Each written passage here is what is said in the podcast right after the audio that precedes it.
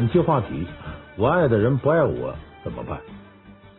孙楠有一首歌，名叫《我爱的人不爱我》啊，其中歌词是这么唱的：说我爱的人他却不爱我，心痛是最后的结果。我爱的人他却不爱我，谁能了解我的难过？这个歌啊，有不少朋友听了之后啊，都要听哭了。那为什么呢？很多人都有这样经历。哎，心里有这么一个伤疤，不能碰，一碰就疼的要命。那就是因为这个歌词“我爱的人不爱我”，因为这是一件很毁人的事儿。哎，心灵上遭受打击，有时候身体上都遭受摧残。最常见的是呢，追一个人呢，人家拒绝他了，心里头憋屈啊，喝闷酒啊，有时候都喝吐了，有的时候还影响了呃学习跟工作。正因为这个事儿太糟心，所以你看，当你身边的朋友啊。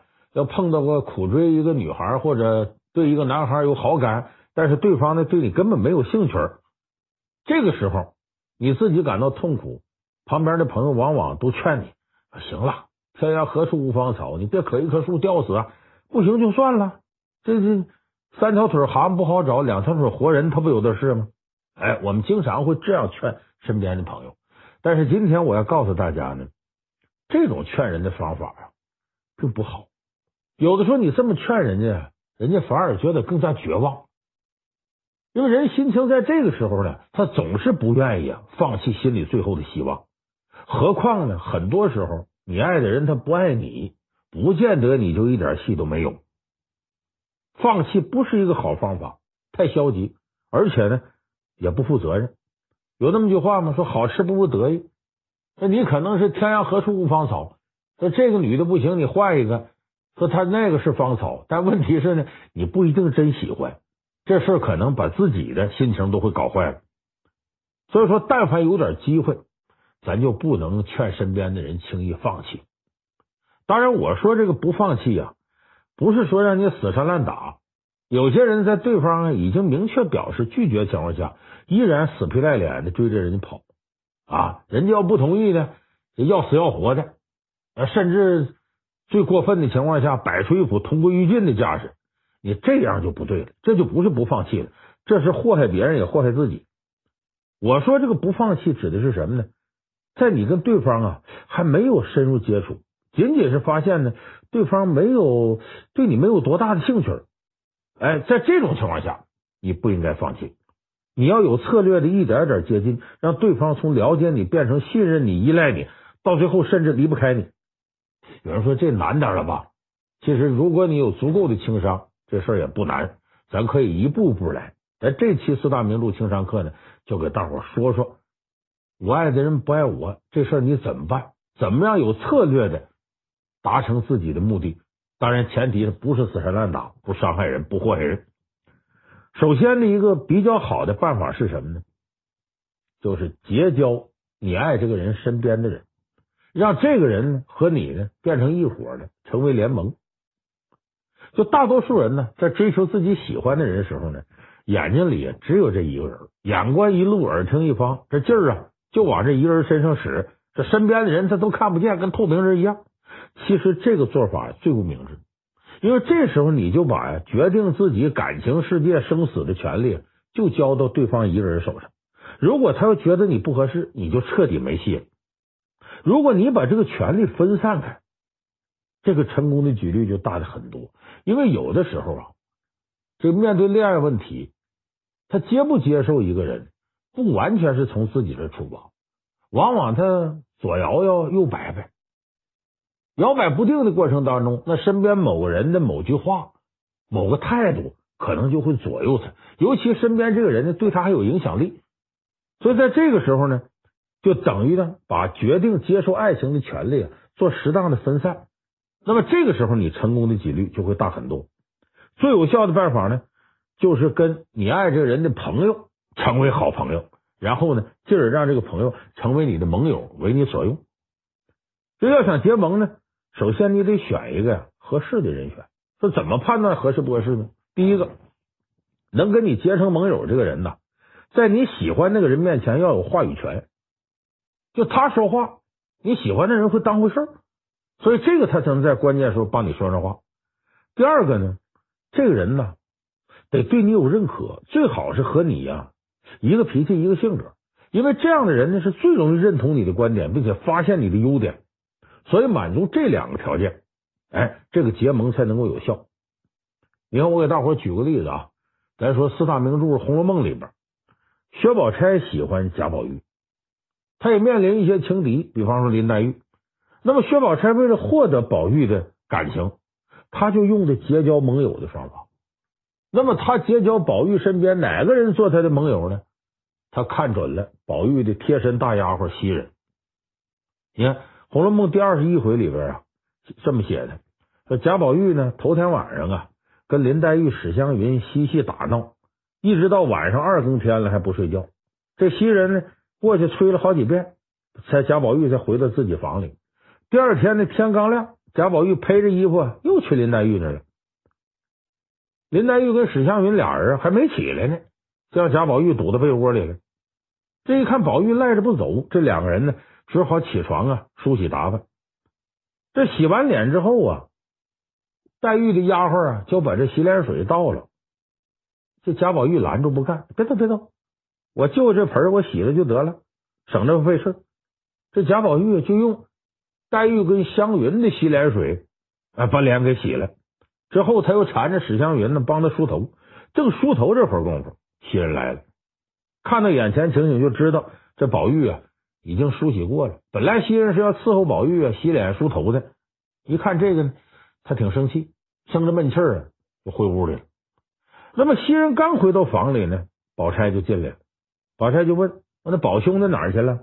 袭人冷笑说：“呀，哎呀，宝兄弟哪里还有在家的功夫？你看这个话说的吧，带点闷气儿。宝钗一听这话，就知道袭人心里不痛快，哎，他就没往下接茬。接着袭人又说了：说姊妹们和气也得有个分寸礼节，也没个黑天白日闹的，听人怎么劝都是耳旁风。这什么意思？就是宝玉和黛玉啊，和史湘云呐，咱都兄弟姐妹关系，但是你毕竟男女有别。”男女授受不亲，你不能没黑天没白天在一块儿，你让人说闲话。这个宝钗听了这话呀，他心里就琢磨了，说：“你别看这个袭人呢，就是个丫鬟，但是说话还是很有见地。”于是本来呢，他看宝玉不在这呢，就走。可一听袭人说这话，他不走了。书里头写呢，叫他索性坐在炕上跟袭人聊起天来了。这宝钗跟袭人闲聊当中啊。知道了袭人的情况，袭人多大年纪啊，家乡啊，身世背景啊，怎么样？并且通过观察袭人的一言一行，确定啊，这个袭人不简单，他是个有志向、有度量的人，不是其他丫鬟能比的。所以俩人啊聊得正起劲的时候呢，宝玉回来了。宝钗看宝玉就快进屋了，连忙起身走了。宝玉还莫名其妙呢，来怎么没跟我说话就走了？那么《红楼梦》这段描写是非常细腻的。我们从中可以看出呢，宝钗跟袭人在这个之前呢，俩人并不熟，也没有机会深聊。这回呢，恰巧赶上了。薛宝钗呢来了个临时考察，可能有人觉得说俩人就普普通通在这聊天，怎么能看出是考察来呢？咱们可以从两个细节看出来。首先一个，薛宝钗听了袭人说呀，男女授受不亲这论调之后呢，叫索性坐在炕上和袭人聊起天来。我们知道。薛宝钗这个人，他做事极有分寸，他跟谁都是啊，这个不疏不亲，不远不近的。你看，对讨厌的人呢，你没见得多冷淡；对喜欢的人呢，你也没见得多亲热。唯有今日，便在炕上坐了，可见他是主动有意留下来考察袭人，并且拉近关系。第二个呢，你看薛宝贾宝玉回来之后，这薛宝钗立马起身走了，说明宝钗呀很在乎袭人的感受。袭人刚才都说了，虽然是兄弟姐妹，但男女授受不亲，你不能没日没夜在一块待着。如果宝钗在这时候接着再留下来，跟贾宝玉俩人腻腻糊糊的，就容易惹起袭人反感。你袭人刚说宝玉跟这个黛玉、史湘云呢，男女授受不亲，不应该总在一块腻着。你说这宝钗就留下来，这不太好。所以宝钗挺在乎袭人刚才说这话。所以从这两点上，我们看出来。宝钗在心里边认可袭人了，其实那时候他就决定和袭人要结成盟友。这个时候呢，咱们说到这儿，有人就觉得说是这个事儿啊，还不能一厢情愿，你薛宝钗是想和袭人结成盟友，袭人不一定同意呢。所以我就前面说的第二点，你找这个盟友啊，一定要性格相同，这样他对你才能认可，他才愿意跟你结成盟友。你看，熟读《红楼梦》的朋友有个体会，就说这本书一开始啊，写到金陵十二钗，他不有正册副册吗？有正钗副钗。那个十二钗正册里头啊，咱们都熟悉，像李纨呐、呃妙玉啊、呃黛玉啊、史湘云呐、薛宝钗呀，说白了这都小姐。副册你都一些丫鬟，哎，你像这袭人呐、晴雯呐这些人，所以他正副册对着写的时候呢，他是有个方法叫借影，就是说副册里头某一个丫鬟，她的各个方面非常像正册里某一个小姐。那么曹雪芹在写《红楼梦》的时候，这种正副钗互相借影的方式里边，袭人和宝钗是一对，就袭人就是宝钗的影子。他俩的相似之处在哪儿呢？这个袭人和宝钗都是封建统治下标准的贤妻良母、中规中矩的人选，而且处事八面玲珑。所以宝钗欣赏袭人的同时啊，袭人也是敬重宝钗的，就是两个人的价值观呢和处事方式方法比较类似。所以，作为袭人来讲呢，他更希望自己的主人宝玉啊和宝钗在一起，而不是和林黛玉在一起。所以，这个宝钗料定了袭人会帮自己。事实证明呢，袭人这个盟友呢没选错，他确实帮助宝钗笼络了不少人心。你刚才咱们讲过，说史湘云跟林黛玉啊那时候关系很好，好的可以睡一个被窝。可是后来故事发展出现逆转，史湘云不仅厌烦了林黛玉，还转投薛宝钗旗下。成了宝钗的支持者，这个转变最大的功劳是袭人。在《红楼梦》第三十二回啊，写了这么一段，说史湘云呢来到贾府玩，特地呢带了四个戒指送人，给了袭人一个，给鸳儿一个，给金釧一个，给平儿一个，就给了这四个丫头。其实早在几天前呢，史湘云托人带过来几个戒指呢，那不是给丫鬟的，给了这宝钗，也给了黛玉。他这会儿呢是给丫鬟。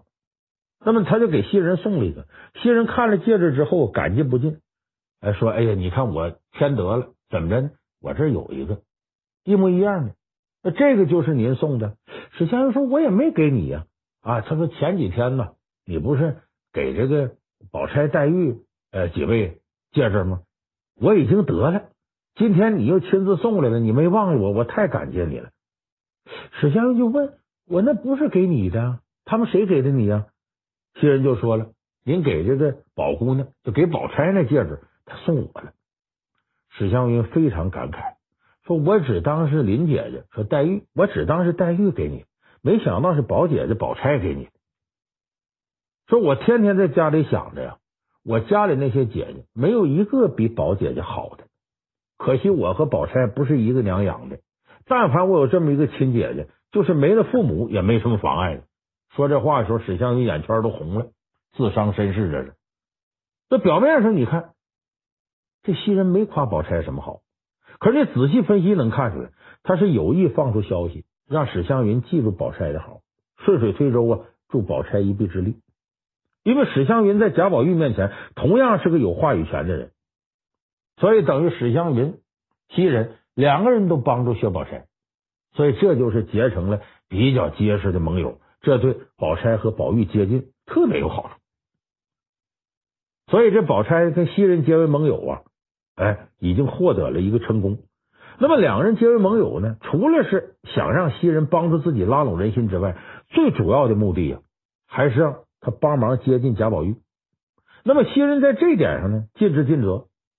这就我们说，你结交了盟友之后要干的，就让这个盟友帮助你呀，制造机会。哎，袭人就帮助宝钗制造了很多机会。你看，在《红楼梦》第三十五回里啊，贾宝玉呢让他爸爸贾政给一顿毒打，打得卧床不起了。这时候呢，贾母啊、王熙凤啊、薛姨妈呀、薛宝钗一帮人来看他，袭人就招呼大家呀，忙里忙外的。宝玉就对袭人说：“说你这都站了一上午了，也不累呀？”一边说呢，一边拉着袭人呢在身边坐下。袭人就说：“哎呀，我不能坐，我忘件事。”什么呢？正好宝姑娘就宝钗在院子里边，你见着她来，你跟她说，她那个丫鬟莺儿啊手很巧，让她给打几根烙子，什么叫烙子呢？就是啊，呃，丝织品，这里头呢装点首饰啊，呃，装块玉石啊，呃，就说白了，这些像那个囊袋一样的东西，呃，这个就装饰品，但你得做的巧。这时候，贾宝玉一听，哦哦，想起来了，是前面呢，呃，我找过他们。这时候呢，贾宝玉呢就走到外头，跟这个薛薛宝钗说了，说宝姐姐，等吃完饭呢，你让你那丫鬟莺儿过来，让她给我打几个烙子。行不行啊？宝钗听了之后回头说：“是了，一会儿我就让他来。”你看，其实这是袭人故意的。虽然宝钗的丫鬟婴儿啊手巧是出了名的，可是打烙的这个事儿啊，袭人也会干，袭人干的也不差。为什么非要找婴儿做呢？其实他是借着让婴儿帮忙为由，给宝钗创造机会。你看，婴儿就是宝钗的贴身丫头，帮贾宝玉干活，这份人情肯定要记在主子宝钗身上。哎，婴儿要是借机会在宝玉面前呢，多说宝钗几句好话呢，这不就双管齐下，两全其美吗？可见这袭人呢，为了薛宝钗，他是煞费苦心的。在这个之后呢，还有一次，有一天中午呢，宝钗本想跟黛玉啊一起到藕香榭游玩，林黛玉说不行，我身上难受，我要洗澡，就不去了。于是这宝钗临时改变计划，就到了贾宝玉房里，想跟贾宝玉唠嗑解乏。没想到贾宝玉呢正在午睡，哎，只有袭人坐在宝玉床边做着刺绣。宝钗一见袭人绣的呢是个肚兜，是什么？鸳鸯戏莲花肚兜。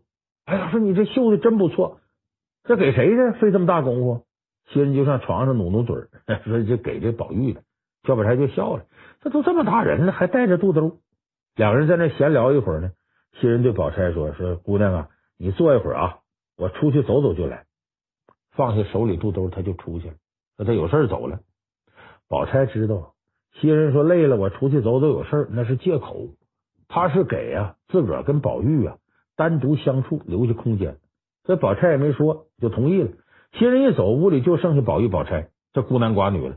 薛宝钗一看袭人放下的针线活不错，她顺势坐在宝玉床边，接上花袭人的针线活，哎，就接着在那绣。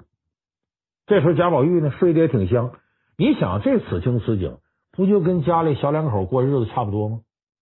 就是你任何人处在这个场景当中，对于跟你在一块待的人，想产生点感情也不是很困难的，因为人嘛，感情就在处处长了，自然就日久生情。所以你看，袭人给宝钗这么制造机会，宝钗选袭人做盟友是很对的，增加了很多胜算。那么这一点呢，在现实当中啊，我们完全可以照搬。你比方说，让你的盟友。哎，为你制造一个大伙一起吃饭、一起唱歌的机会，甚至在一块干一件事情的机会，以这个呢加深你爱那个人啊对你的了解。当然，我们说这个过程啊不能始终持续下去。为啥？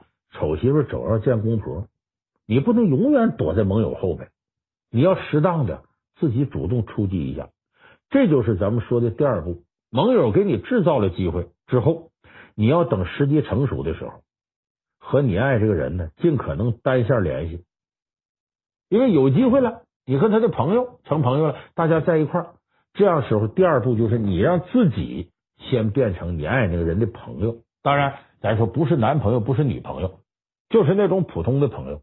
这朋友得好到什么程度呢？咱们经常说男闺蜜、女闺蜜，你得尽可能成为他的男闺蜜或者女闺蜜。哎，就是如果他是女性，你就是他男闺蜜。他是男性，你就是他女闺蜜、女朋友，就变成这种关系。就虽然是普通朋友，但是呢，比一般人要进一步。那么变成闺蜜为的什么呢？你是想让她对你形成依赖，但是你要想变成她身边很近的朋友，你首先呢得让你爱这人相信你对他没企图。如果你表现特明显，我跟你交朋友其实就想追你，这个时候他会有防备。你得想法让他对你卸掉防备，以诚相待。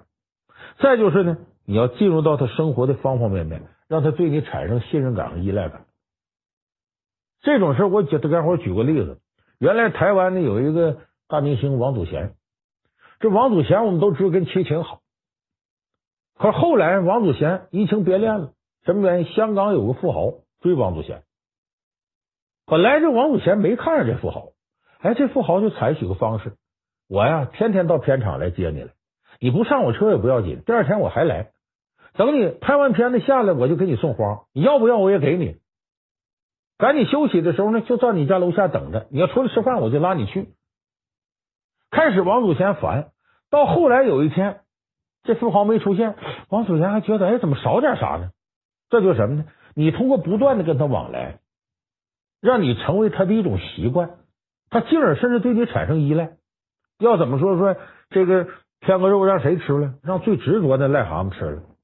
这这个执着不光是精神头，他还有个分寸感。哎，你比方说你喜欢一个姑娘，而你又恰好成了她的男闺蜜，这时候你要做的什么事呢？这个韧劲体现在哪儿？她高兴的时候你陪她笑，她难过的时候给她安慰，遇到困难你第一个出头，获得成功你第一个庆祝，甚至谈恋爱了，你别在那醋意大发，哎呦，我看着多难受着，你别这个。谈恋爱的时候你给他支招，他失恋了你给他分析。总之，你变成他生活当中不可或缺的一部分。有人说，我我怎么那么贱呢？我告诉大伙，这个谈恋爱的事儿啊，总有一方比较贱的、伤感的。你要讲尊严，那就不是谈恋爱。所以在这个问题上，谁让你喜欢人家呢？所以你一定要有所付出。你看，咱们之前有部电视剧叫《我爱男闺蜜》，里边就把这种方法做了特别具象的表现。黄磊呢扮演里边的男主角叫方俊。这里头呢，呃，陈数呢扮演的是那个女主角叫叶珊，两个是不打不相识的好朋友。方俊呢为人热情，有很多女性都不具备的细心和体贴。叶珊就觉得这方俊呢不够男人，所以也没想说和他成为男女这种关系。哎，就认方俊做了男闺蜜，而方俊呢很投入在这个角色里边，陪着叶珊逛街呀、吃饭呢、做美容，甚至叶珊和人相亲。他会亲自指导，教他怎么穿衣啊，怎么打扮呐，怎么走路啊，怎么说话。那么在他指导下呢，这叶珊呢，他相亲成功了。一点一点的，这叶珊突然发现呢，自己特别依赖方俊，甚至在跟男朋友约会点菜的时候，他都会想到方俊呢爱吃这个呀，爱吃那个。他这时候他知道自个儿啊，并不爱这男友，她爱上自己男闺蜜了。其实方俊呢，也早就对着叶珊呢使着劲儿了。他知道在叶珊眼里他不够男人，如果直接表白啊，容易被拒绝，甚至连朋友都做不成。所以他反其道而行之，非常尽责的扮演好闺蜜这个角色，在叶珊面前呢展示自己的优点，让叶珊形成依赖，形成习惯，从而爱上他。所以说，除了进入对方生活之外呢，你还可以有针对性的对他的心理缺失做填补，比方说。你爱这人独自一个人在外生活，常年以外卖填饱肚子，哎，你就可以经常下厨，让他感受到家常便饭的温暖。如果他在你面前抱怨现在的这个呃男朋友啊很不浪漫，那你就可以偶尔制造一些小浪漫给他惊喜。如果他在现在男朋友身上找不到安全感，你就时时的站出来给他吃定心丸，让他感觉你是个负责任的人，有担当的人。总之啊，他缺什么，你给他补什么。时间长了，你就会全面占领他的心。所以这个方法呀，我是非常推荐大家使用，因为人和人一见钟情的概率很低，都是在长期相处过程当中啊，彼此产生感情，成为对方的闺蜜，正是制造一个长时间相处的机会。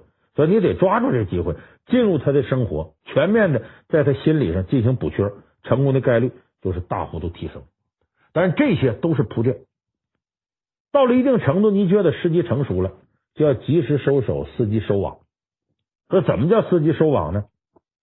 就是你不能一直对你爱这个人有求必应，到了一定程度，你感觉他对你有依赖了，你要适当的拒绝他的要求，对他的心理产生冲击感和压迫感，让他开始关注你、珍惜你。你比方说，当你爱这人呢，对你形成依赖了，这回呢打电话向你求助的时候。你以往是很殷勤，有求必应。这时候呢，不要殷勤，也不要马上出现在他身边。你要马上出现在身边，他就会认为你一直在那等着他，啥时候叫你啥时候来，随叫随到。这个人说白了，他都贱。你对他好的时候啊，他可能看不到你的好。你哪天对他不好了，哎，他就想，哎，他以前对我这么好，怎么今天这样了？所以这时候他就开始注意你了。所以如果在你止步的时候，他有所反应。他问你，你最近怎么了？你是不是对我有意见了？哎，你就可以放心了，就说明啊，他心里头有你。如果你止步了，他无动于衷，说明什么？你以前做的还不够，这时候还得烧一把火。说他如果他天生就迟钝，那你就得加大力度，进一步刺激他。怎么试呢？这时候加大力度，就是你给他设置一个假想敌。比方说呢，你放出一些很暧昧的留言，让大家捕风捉影，以为啊，你不是天天跟他在一块儿，你已经有另一半了，你有朋友了。比方说，你发朋友圈，你这么发，你说买了两个人的菜，一个人怎么能吃完呢？哎，制造一种啊，跟另一个人约会，他爽约了。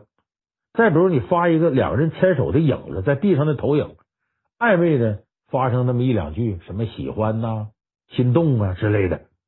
发几个表情包符号，或者呢，发一组美丽的风景，里头没人，然后你配上想和你出去走一走。哎，你一发这个，在微信朋友圈里，大伙一看，哟，看来你恋爱了，或者你有人了。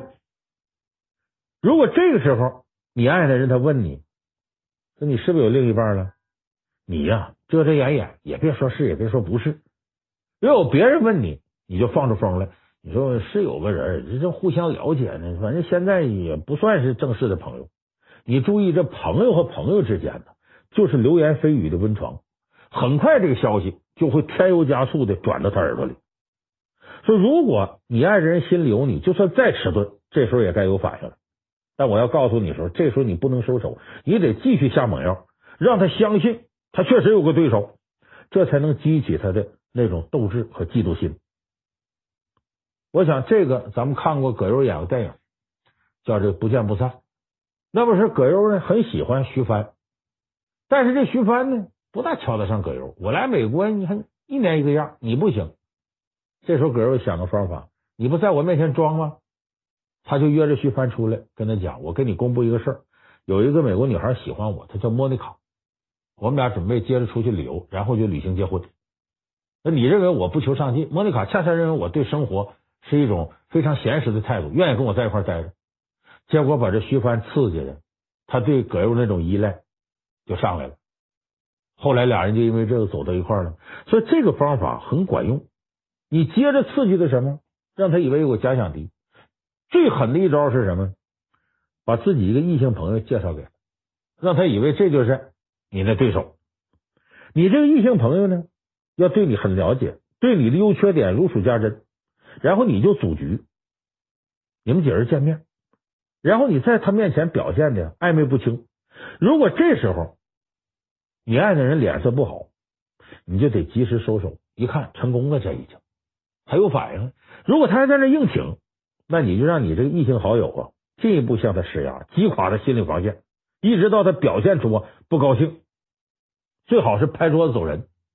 你说他来气了，这不对，哎。他拍桌子走人，说明什么？说明他是爱你的，他真生气了。你这时候你要彻底放心，他就跑不了了。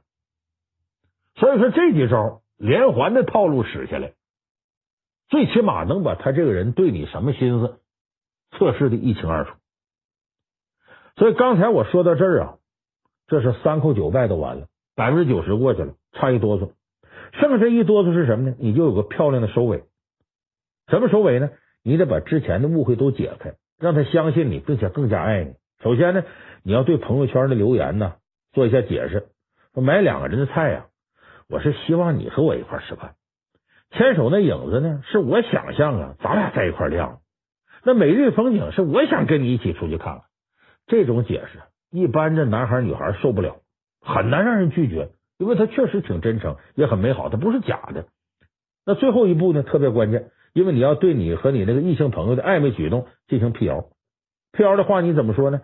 你说我之所以把我这异性朋友介绍给你呀，是因为呀，这个我让他过来给我把关，来看看就我爱的人怎么样。而且呢，说白了，我也想他面前显摆显摆。你看我爱的人这素质，这各方面都很好。说至于那些暧昧举动呢，呃，其实你误会我们之间关系了。哎，我跟他就是纯洁的男女朋友，你为什么来气呢？说明你爱我，你在乎我，你才会敏感。那最后最后呢，你还得主动保证，我永远做你的专属闺蜜，一心不换二用。哎，你再表白一下，再诅咒发誓的，一来二去呢，这场爱情保卫战呢，就算真正打完了。那今天这期节目，我给大家说这些招法跟套路啊，它不是百试百灵，只是给你提供一种呢，在这种情况下一个选择方式。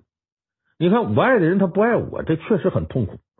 但是苦过之后呢，我们要尽可能让他有个结果啊。学会刚才我说这三种方法呢，不会百分之百让你成功，但至少不让你留下遗憾。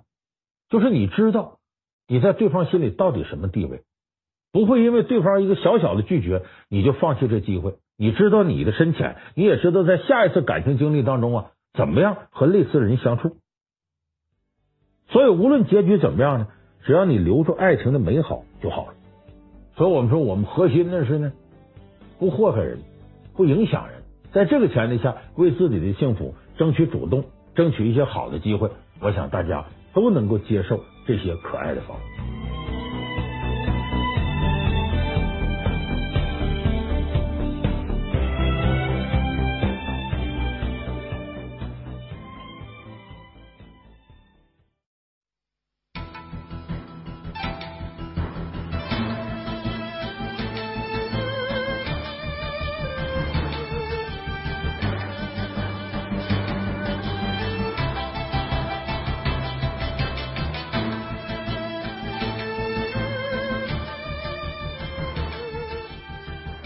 本期话题：为什么中国女人出轨率世界第一？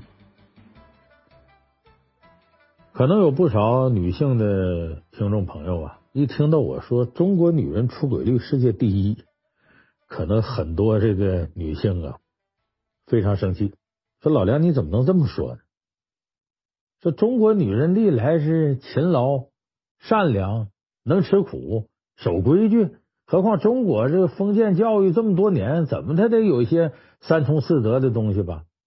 其实我告诉大家，这个结论呢，可不是我得出来的，谁得出来呢？中国著名的性社会学之父潘绥铭，他研究的结果。那么了解性学的朋友应该知道这个人，他原来是中国人民大学的教授，研究过很多和性有关的大众课题，比方说为啥会有性骚扰啊？为啥禁止卖淫嫖娼很不容易啊？他的课题呢，都引发过很深的社会反响。说他有一次参加《人物》杂志采访的时候呢，记者就问他：“你觉得中国女性近三十年来最大的变化是什么呢？”潘绥铭教授就说了：“说最让我震惊的变化就是中国女性的出轨率大幅度上升。说出轨率多少呢？经他的调查，每十五个媳妇里头就有两个出轨的，就是七个半女性里头就有一个出轨的。”说这个比例呢，已经达到了世界第一的水平，这是他的研究成果。当然了，很多人一听这不服气，说哪有那么大比例呀？那我认识的这些人，这这些媳妇怎么没有就就就出轨的呢？其实啊，不一定是没有，也就是你不知道。嘿嘿，这种事儿也不好跟外人说。所以中国有句俗话嘛，叫“家丑不可外扬”。这出轨这事儿不是什么光彩的事，谁也不愿让外人知道。你比方说这个《水浒传》里头，呃，说这个玉麒麟卢俊义，他老婆就出轨了，哎，和他的管家李固啊，俩人好上了。后来这个梁山伯呀，呃，好汉下来给他报仇，卢俊义生气呢，把这个奸夫淫妇就给绑上了。这时候特别有意思，卢俊义先找宋江，说这对奸夫淫妇，我该当如何处置？宋江说：“你自行发落吧。”卢俊一听说：“那那好，我要给他俩人剖心挖肝，解我心头之恨。”那么在行刑的时候，他嘴里怎么说的呢？他说的是“泼妇贼奴”。大伙琢磨琢磨啊。当宋江面，他说奸夫淫妇，可是一出去执行刑法时候呢，他管他叫泼妇贼奴。这有啥门道呢？说白了是给自个儿遮羞呢。前面跟宋江报告的时候呢，在忠义堂里面。其他人都是知情的自家兄弟，没必要藏着掖着了。就说实话了，后边杀俩人的时候是在忠义堂外，外面还有一群呢，水泊梁山呢，不知道咋回事的小喽啰兵丁呢。所以你让他们知道咋回事，这不看自个儿笑话吗？所以奸夫淫妇变成了泼妇贼奴。你看这个细节，我估计很多人没注意。那么现在很多人也一样，打落牙啊，往肚里边吞，胳膊折了得吞到袖里边。就这事儿不能被别人知道。你看现在有句话说，要想生活过得去，必须头上有点绿。你从这句话能流行就知道，现在中国女性的出轨已经挺严重了，而且他这个出轨呢，成了很多人的一个痛点。那么咱们今天这期四大名著情商课呀，就来给大家说说这个痛点：为啥女人会出轨？怎么样防范这个出轨？那么说中国女性啊，在世界上最有名的呀，应该是这个保守，因为是。文明古国嘛，咱们几千年沿用到现在，那为啥出轨率这么高呢？它有这么四个原因：三十必婚、离婚歧视、丈夫缺失、补偿心理。什么意思？咱一一给大家说。咱首先说这个三十必婚。说以前呢，女人有个三从四德，三从什么呢？叫在家从父，出嫁从夫，夫死从子。婚姻啥的呢？得父母说了算。啊，当然以父亲为主，母亲都得靠边站。现在呢，破除封建思想，男女平等，恋爱自由，但实际上真自由了吗？不完全是，在某种意义上，女人的婚姻呢，有的时候父母包办的可能性很大。你现在看各种相亲、各种逼婚，你就知道怎么回事了。现在社会上呢，有一种三十避婚的思想，就说这女的三十岁之前你想怎么谈恋爱，没人管你；但是一接近三十岁或者三十岁以后，你再看看。你要没对象不结婚，过年你都回不去家。像现在电视剧什么《大女当嫁》《剩男剩女》《剩女进化论》，你听这名就知道。现在影视剧还专门有一个类别叫剩女剧啊，剧里不管是你什么白领精英，你只要过了三十，最大的烦恼就是嫁人。要怎么叫恨嫁呢？不嫁人，家里头就鸡飞狗跳，又哭又闹。其实哪有几个女人像影视剧呢那么幸福？说嫁人就能碰到一个合适的、能够对眼的呢？现实生活当中啊，一多半女人是被父母给逼着，你得嫁人了啊！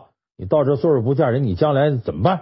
越来越大了，最后逼来逼去，和一个自己根本不相配也不相爱的男人凑合凑合就结了。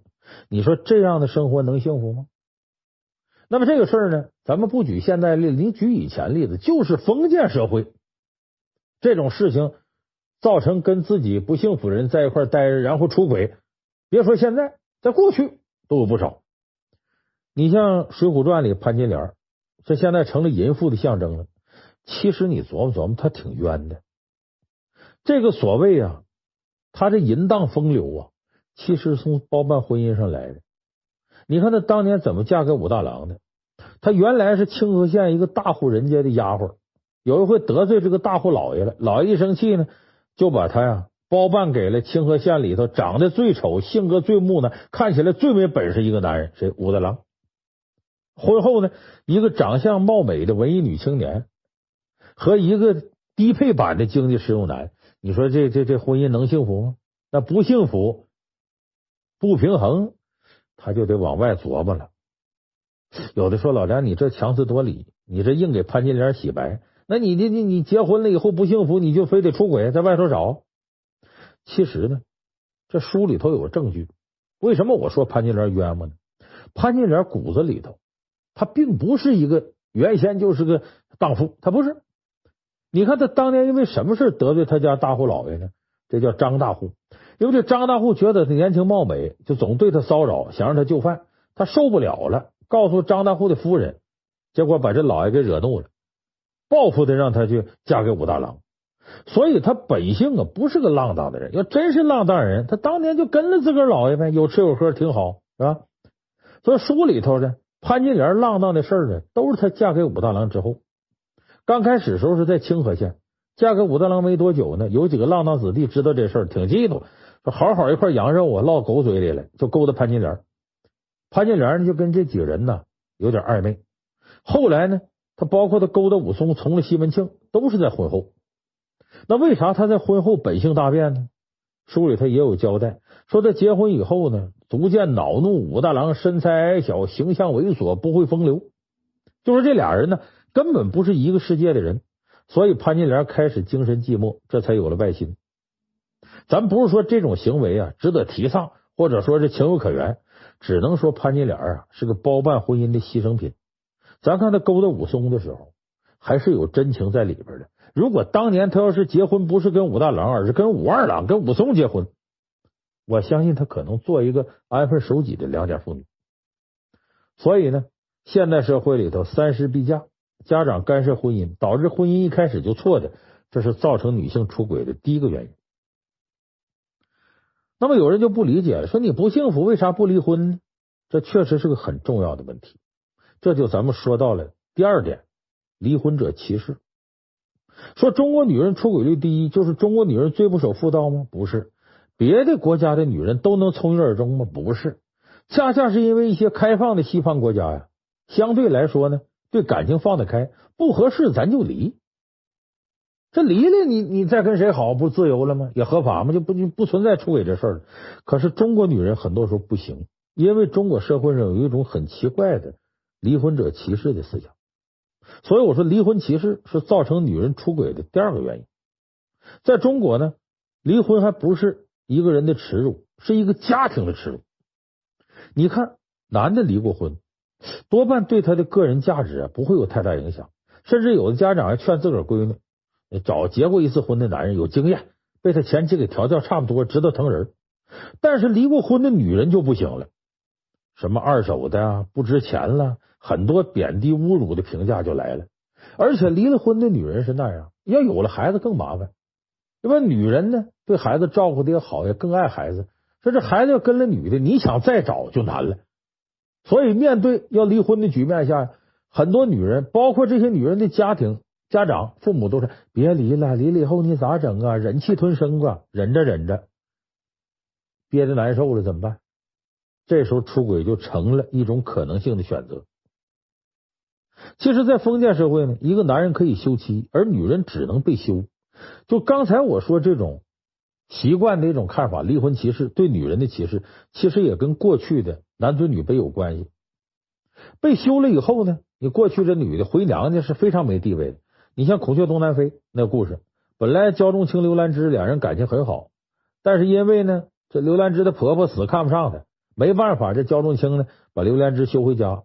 本来是得等着过一阵看有所缓和呀，丈夫再把自个儿接回去。可是他哥哥知道以后非常生气，说家里有个被休的女人很丢人，让人给休回来了，离婚了。于是做主把她又嫁出去了。为了能够成全两个人的誓言呢，刘兰芝没办法，举身赴清池，投河死了。他前夫焦仲卿咋办？自挂东南枝上吊了。人间悲剧，孔雀东南飞就这么诞生了。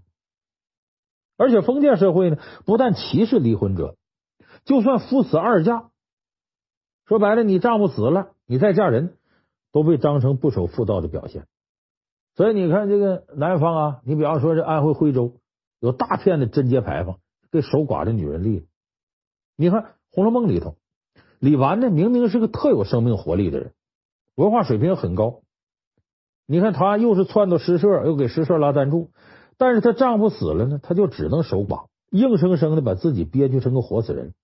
还有薛宝钗跟宝玉结了婚了，明知道贾宝玉不喜欢自己，后来宝玉人影都不见了，她也不能提出离婚解脱，得守着活寡，因为这是家族的颜面。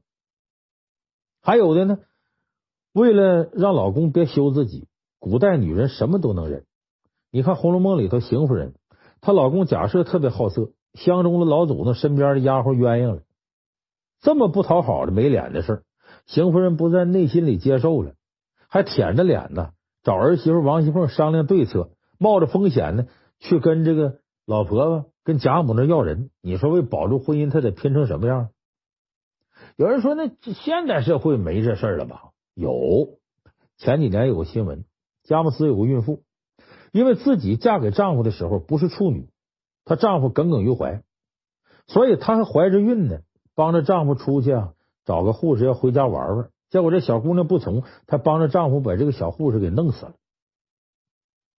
所以你看看，这虽然是个极端的案例，但确实能反映出啊，这个离婚者歧视。这样的社会风气舆论下呢，女人对失去婚姻呢是充满恐惧的。所以你看，现实当中啊，拿自杀威胁老公的，老公出轨也睁一只眼闭一只眼的，抱着孩子跳楼的挺多。就算知识分子也不能免俗。前一阵子大火的一部剧《人民的名义》里边，你看那省委副书记高育良和他的老婆吴慧芬，一个是省级干部，一个是教授。结果高育良出轨了，还有孩子了。这个吴慧芬被迫离婚了，但是还要求保持表面上夫妻关系，为啥呢？怕别人笑话，得要脸。所以社会对女性离婚者的歧视，就让女人明明婚姻不幸福，也不敢轻易放手。那怎么办呢？别难受了，那就可能就出轨了。所以这是第二点，离婚歧视。第三点呢，造成中国女人出轨率高的是丈夫的缺失，造成女性情感孤独。现在有个特别流行说法，叫“守寡式婚姻，丧偶式育儿”。啥意思呢？就丈夫在家庭当中啊，隐性，早出晚归，动不动加个班，好不容易在家待一会儿呢，嚷嚷累了，捧着手机呀，呃，打游戏啊，再不拿着平板电脑这看电视剧，夫妻沟通几乎不存在，所以这叫守寡式婚姻，丧偶式育儿啊。心理学上有个说法吧，叫情感回应。这情感回应什么意思呢？你回应了我的感情，我才觉得自己存在，觉得自己被重视。如果你没回应我的感情，我就没有存在感了。啊，这样的家对自己待来说，跟守空房啊没区别，甚至都有点像地狱。你比方说，咱们前面说了，卢俊义和他的老婆贾氏，他这贾氏跟管家李固出轨了，什么原因呢？咱们不是给他找借口啊，这里头确实有点原因。就卢俊义在家里就是个缺失的丈夫。书里头有这么几个地方，说到两个人结婚五年了没孩子，为啥呢？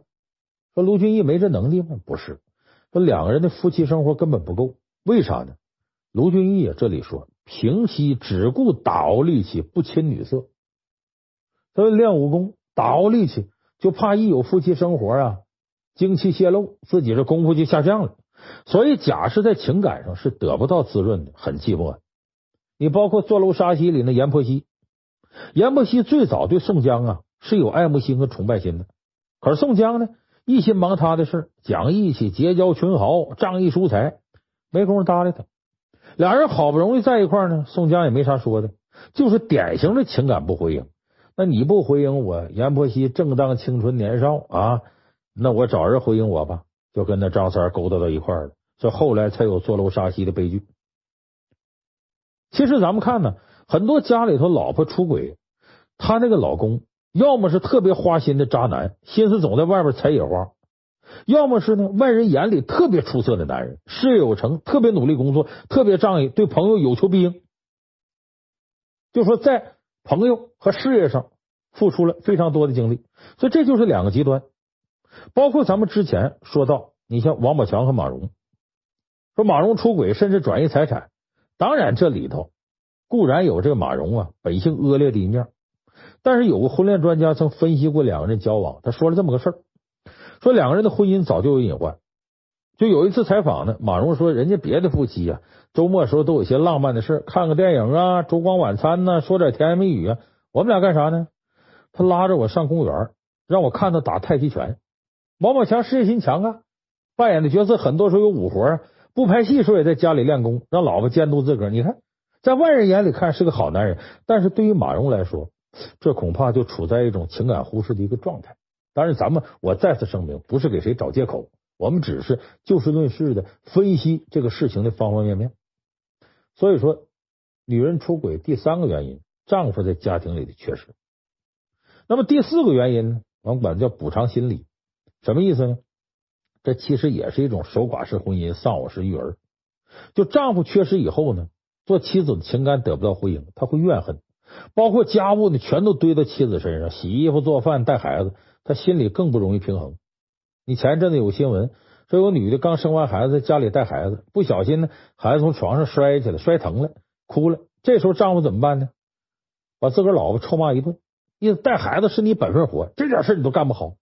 接着呢，他把媳妇带孩子搁家里了，不管了，自己出去喝酒去了。回来之后啊，他媳妇这种心理不平衡啊，到了极点，一气之下把孩子顺窗户扔出去。这是个极端的例子。但现在不也有这么个说法吗？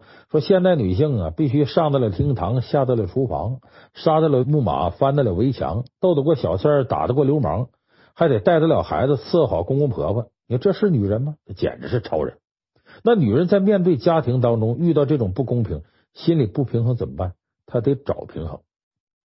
你看，二零一四年日本有部电视剧，这两年在中国挺火，叫《昼颜》，白昼的昼，颜面的颜。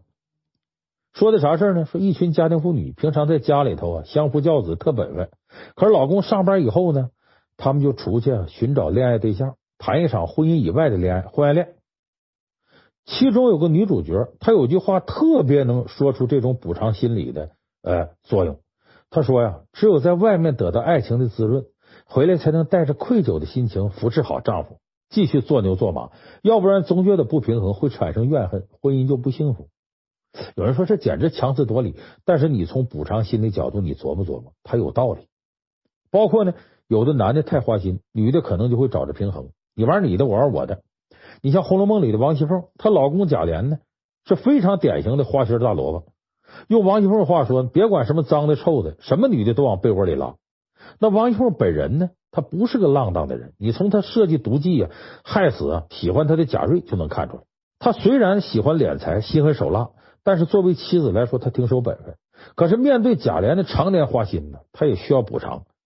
所以她即使不实际出轨，她和那个贾琏侄子贾蓉啊，总打情骂俏的。关系也有点暧昧，不清不楚，所以这个是造成女性出轨的第四个原因——补偿心理。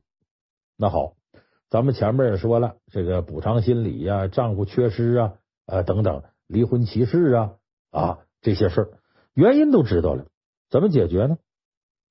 女性出轨呀、是好几个人群的痛点，丈夫痛，家长痛，女人自己也痛。那么解决之道呢，就得从这几个痛的人群上下手。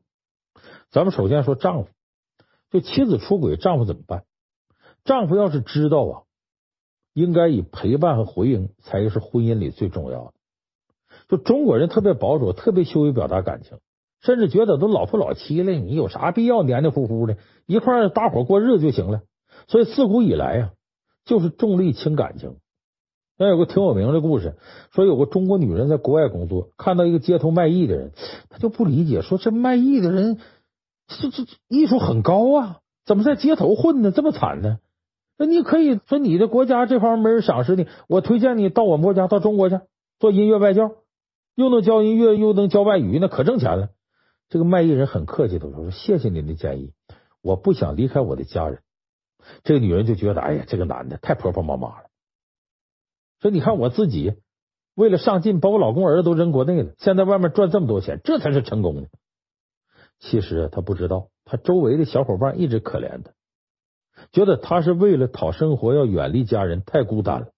就说中国人看似家庭意识很浓，实际上家庭意识很薄弱。你为了很多值得不值得的事，都可以牺牲家庭。比方说工作，有调查显示呢，在中国大概有百分之七十二点六的丈夫每周会超时加班，百分之六十的丈夫一周跟妻子孩子待在一起时间都不超过三小时。但是在很多国家呢，谈公事不能在吃晚饭时间，为啥？我不能耽误我和家人团聚时间，一切要以家人为重。只有这种意识，这个家庭才稳定。所以说，你的妻子可能出现出轨，你就要考虑重视陪伴和回应，这是对丈夫负家庭责任感的基本要求。那么从妻子这角度呢，两点，第一个呢，要理解，就从人的动物性来说呀。其实男人和女人有个本质不同的地方，就男人他会有亲子不确定性，什么意思呢？就他要有个孩子，那毕竟他不是十月怀胎的女性，他没法直接确定这孩子是不是他亲生的。所以为了保证孩子是自己的，他对异性的态度呢，就是要跟更多的异性发生关系，尽最大的可能去传播我的后代。我们说这是根上的东西，而女人呢，她没有这种不确定性。就这孩子要是我生出，那肯定是我的。所以女人对异性的态度是呢，我我这个得和最优质的基因去生育后代，和最富有的男人去培养后代。所以这就是东食西宿。这个男的漂亮，我晚上跟他住；那男的家有钱，白天我在他家吃饭。目的是培育出最完美的后代，还要保证后代好好生存，不会夭折。所以从人类的根上来讲，这是男女本质的区别。所以，女性啊，要战胜本性，就要理解这种啊，啥都想要，这只是一种理想。你的丈夫既然陪伴你了，同时又能给你富足的生活，这个很难两全，你得舍弃一样。如果你选择让丈夫陪伴你，那你对富足生活就要做出让步；如果你选择富足的生活，那丈夫在外边挣钱陪伴你少了，你就得认。所以，对女人来说，对出轨事，你首先你得从这个角度去理解。第二呢？就是明白白头偕老啊，也不是婚姻标配，要敢于对婚姻说不，要敢于离开一段痛苦的婚姻，这是对自己对他人负责的态度。就不要是一提到离婚就觉得天塌下来。那么最后说家长这怎么做呢？很简单，很多夫妻不幸福是从小缺乏恋爱教育。我们中国人呢，很羞于说爱啊，仅次于说性，好像觉得爱是一种耻辱，遇到早恋啥的就跟遇到洪水猛兽似的。这样孩子从小就没有一个正确恋爱观，长大了呢，他也不知道自己想要的是怎样一段感情。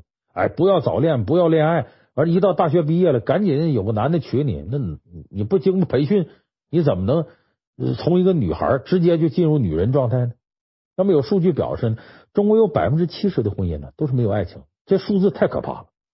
那么多没有爱情的婚姻，想不离不弃、坚守阵地，是考验一个人的毅力和耐受力的。所以不要怕跟孩子谈恋爱，要从小去灌输。比方说，你自己的婚姻就是孩子未来婚姻最好的教科书。那么好，关于这女性出轨外遇啊，咱们说了四个原因和三个解决方式。最后再说一点，无论哪个人群遇到这事情的第一件事，还得控制情绪。外遇是婚姻问题的一个极端体现，但是解决问题其实啥时候都不晚。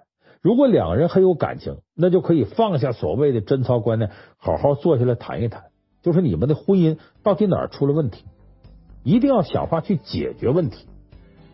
有不要完全考虑到自个儿面子不面子，因为有些脓包是捂不住的，他一定会出头的。而且对于我们人生来说，里子比面子那要重要的多呀。